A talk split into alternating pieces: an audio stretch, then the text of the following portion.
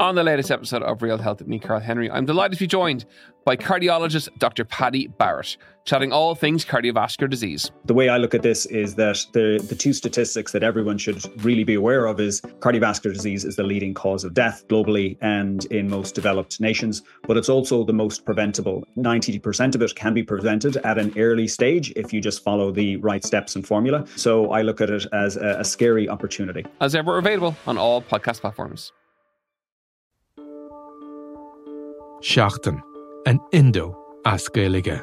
Táim i món iireachtaí i dhéanamh techt ar a chorp, agus súlagam amachchan seo gur féidir é a chur in uig ceart lena bhaintir féin. Scialtaí fis tuairrmaí. Tá sé dochreite nach bhéach ara i gcóna meáin an cheist sin eáil. Bhí an tála a gnám go raibh áthá reachtam. Iadach sé tarn gribhann áthcástan i listúthe agus go mina frecht gá a cligsar ducha sin éair. Ná ní bhín ann dardarach se sin, bhín marmh. Seachtain. Find us on all the usual podcast platforms. If you like the Indo Daily, you can follow us on Apple, Spotify, or wherever you get your podcasts. This podcast contains details some listeners may find disturbing. I can find really nothing that I'd have done differently. Uh, I'm quite content to, to let history judge me after I'm dead. Today on the Indo Daily, Lord Mountbatten, will the truth now come out? Louis Mountbatten was a beloved member of the royal family and a mentor to King Charles. There's no doubt whatsoever that he was a, a prime formative influence on King Charles III, for good or ill.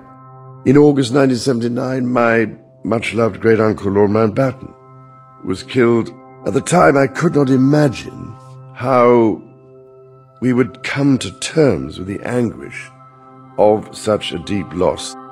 But now, allegations of child sex abuse at a notorious Belfast children's home hang over the man who symbolised the end of the British Empire. Arthur Smith was 11 years of age when he was sent to Kincora. He is alleging that he was raped by Lord Mountbatten.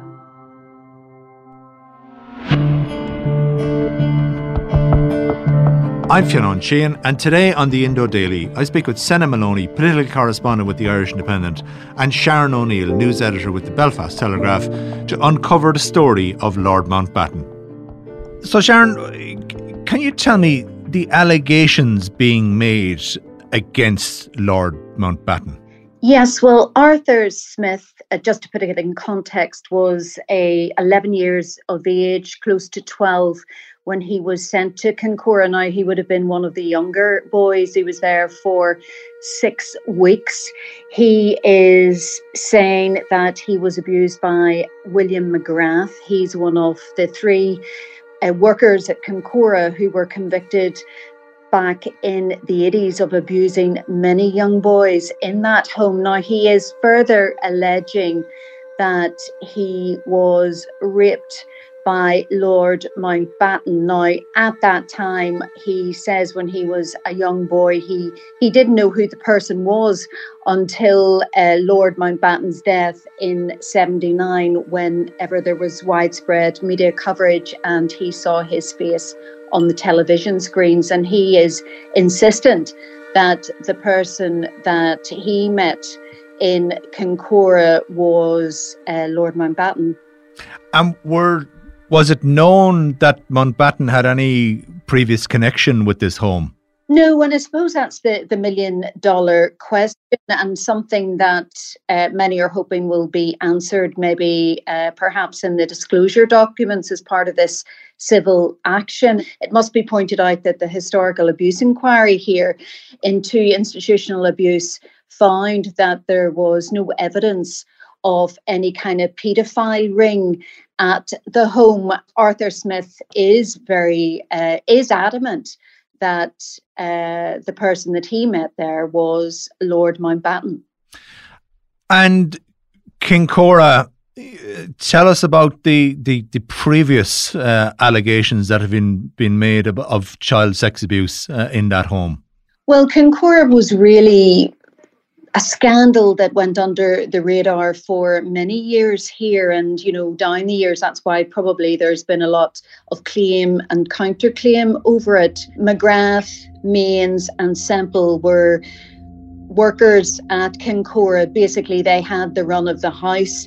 It was basically and I'll use the crude term, a free for all. I mean, these little these boys, there were about 30 of them that were abused down the years, and it was such a secret that uh, nobody spoke out, and it was widespread systemic abuse, which has been proven in the subsequent inquiries and investigations. And what has also been proven is uh, the fact that the authorities did nothing about it at the time. The Ombudsman received seven complaints from former residents and has been investigating since 2017. Mary Anderson has found former police officers failed in their duty to victims of Kincora by not acting on information they received between 1973 and 76. I mean, most recently, there a an investigation by the police ombudsman found that when the RUC at the time investigated, they basically uh, went to Joseph Mains, who was the uh, chief warden, if you like, uh, when the allegations against William McGrath emerged. Um, looking for a reference, got a reference saying that he was an upstanding individual, you know, respected in the community, was a member of the Orange Order. Basically, nothing to see here, and there was no investigation. So, it's you know been established that um, the children at that home were badly, badly failed. And I've spoken to many down the years, and they have been badly impacted by what happened to them as boys. So Lord Mountbatten, effectively as close a member to the royal family as you could get. But what, what was the actual family tree relationship here? Oh, listen, it's a it's a huge soup. All these monarchical interconnections, not just uh, in the UK, but across the the whole of Europe. Uh, Louis Mountbatten was effectively great grandson of Queen Victoria. He was also ended up the uncle to um, Prince Philip, who married the late Queen, because um, Philip was the son of his sister. So he's tied in in that way. Is the easiest way to put it. And, and know, he's a second cousin once removed then to, to Queen Elizabeth as well. So it's, yeah, it's, yeah, he is very much and, and, part of the furniture, really. Well, exactly, yeah, and you know, I mean, he, he's got this strange name, Mountbatten, which doesn't fit in. That's because the Saxe Coburgs, who were, you know, this originally a German takeover by the House of Hanover, right? If you want to go really far back. And then when Britain went to war with Germany in the First World War, they changed their name to Windsor to get away from the German connections. And then Mountbatten, who was originally a, a Battenberg, he was a cousin in that way, he had to change to Mountbatten, make it more anglicised very interesting career though in terms of the the, the navy and and and prominent in, in, World War II and beyond.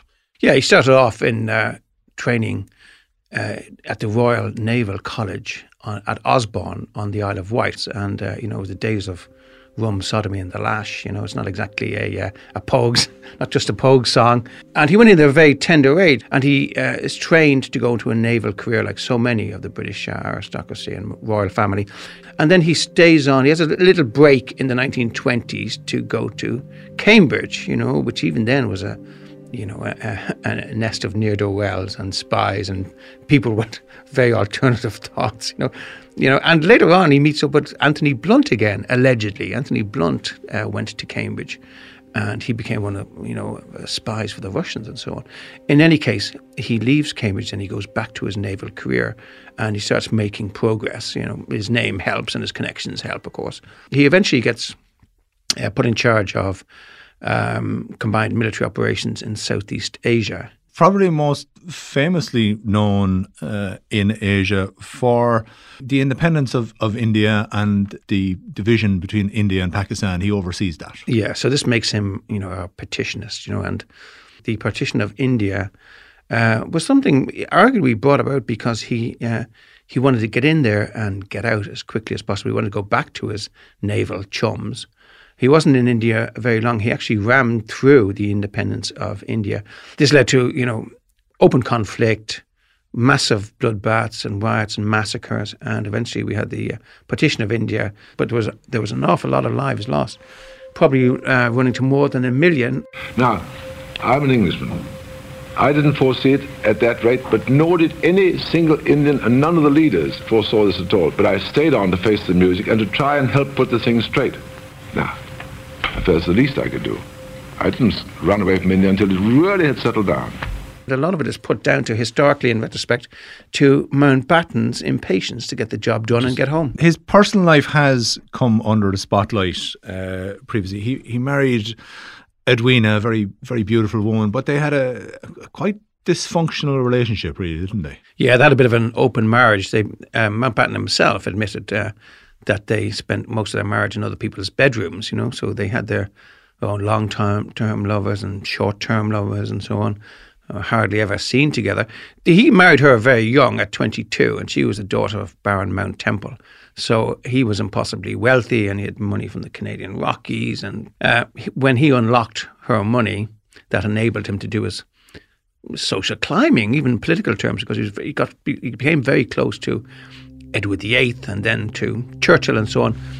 But in terms of his his, his personal life, there were always rumours around that that. Uh, um, he was sharing a, a, bed with various people, uh, men and women, and then came post war claims that he also had a perversion for boys. That exact phrase is, is in an FBI dossier that was compiled upon him.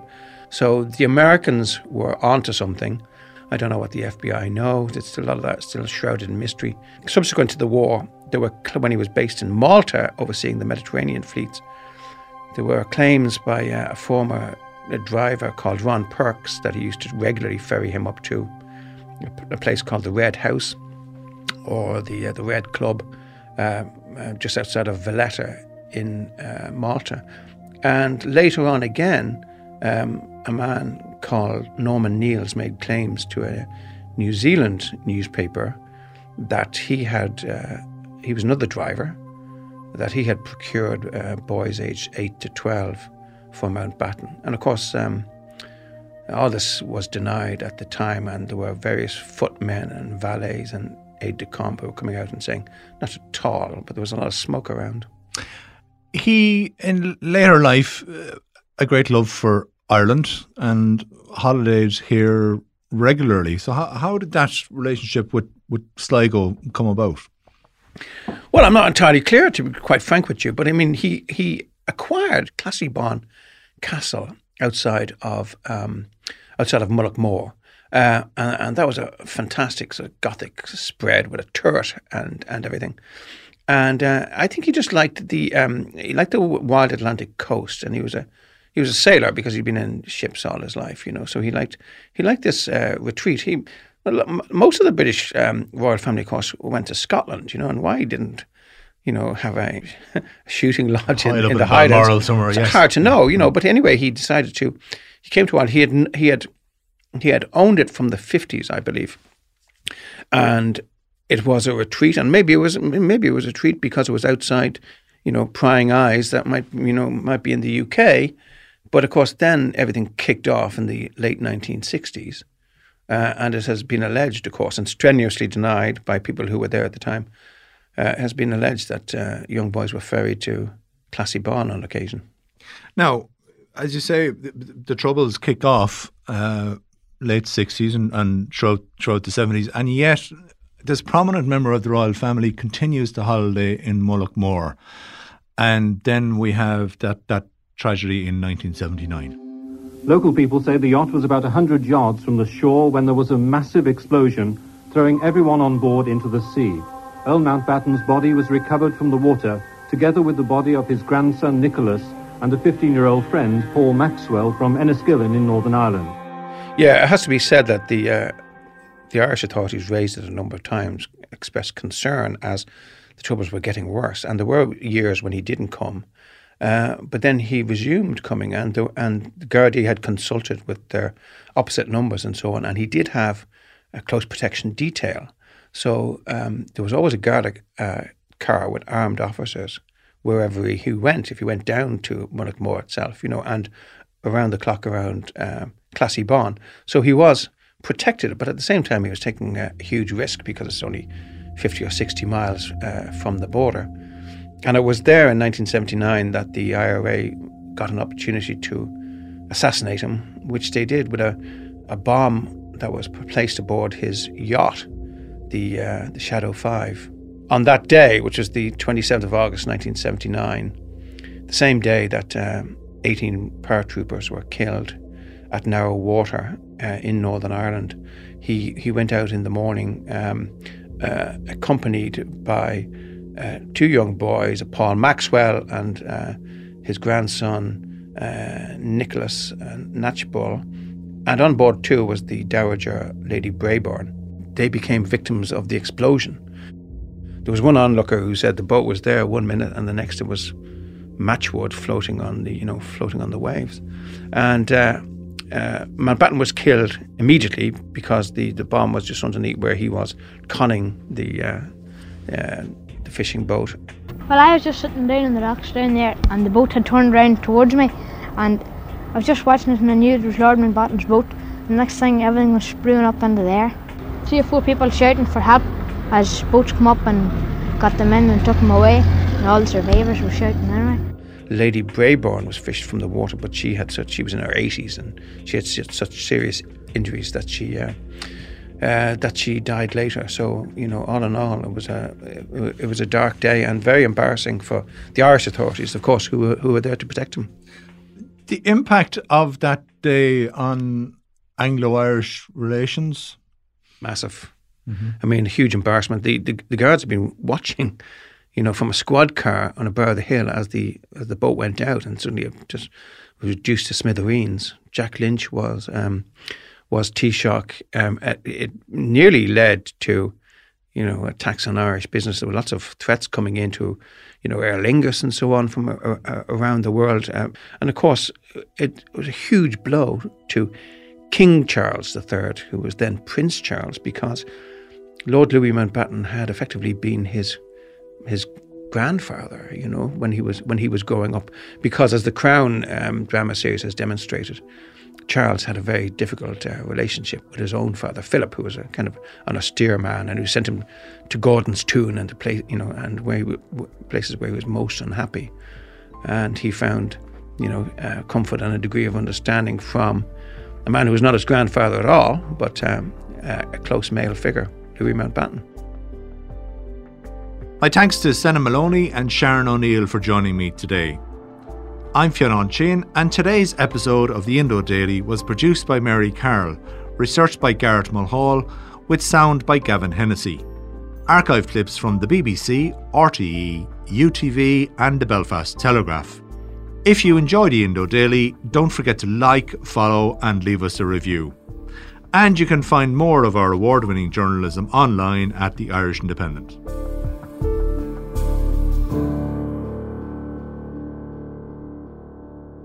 If you have been affected by any of the issues discussed in this podcast, you can find a list of helplines at independent.ie slash helplines.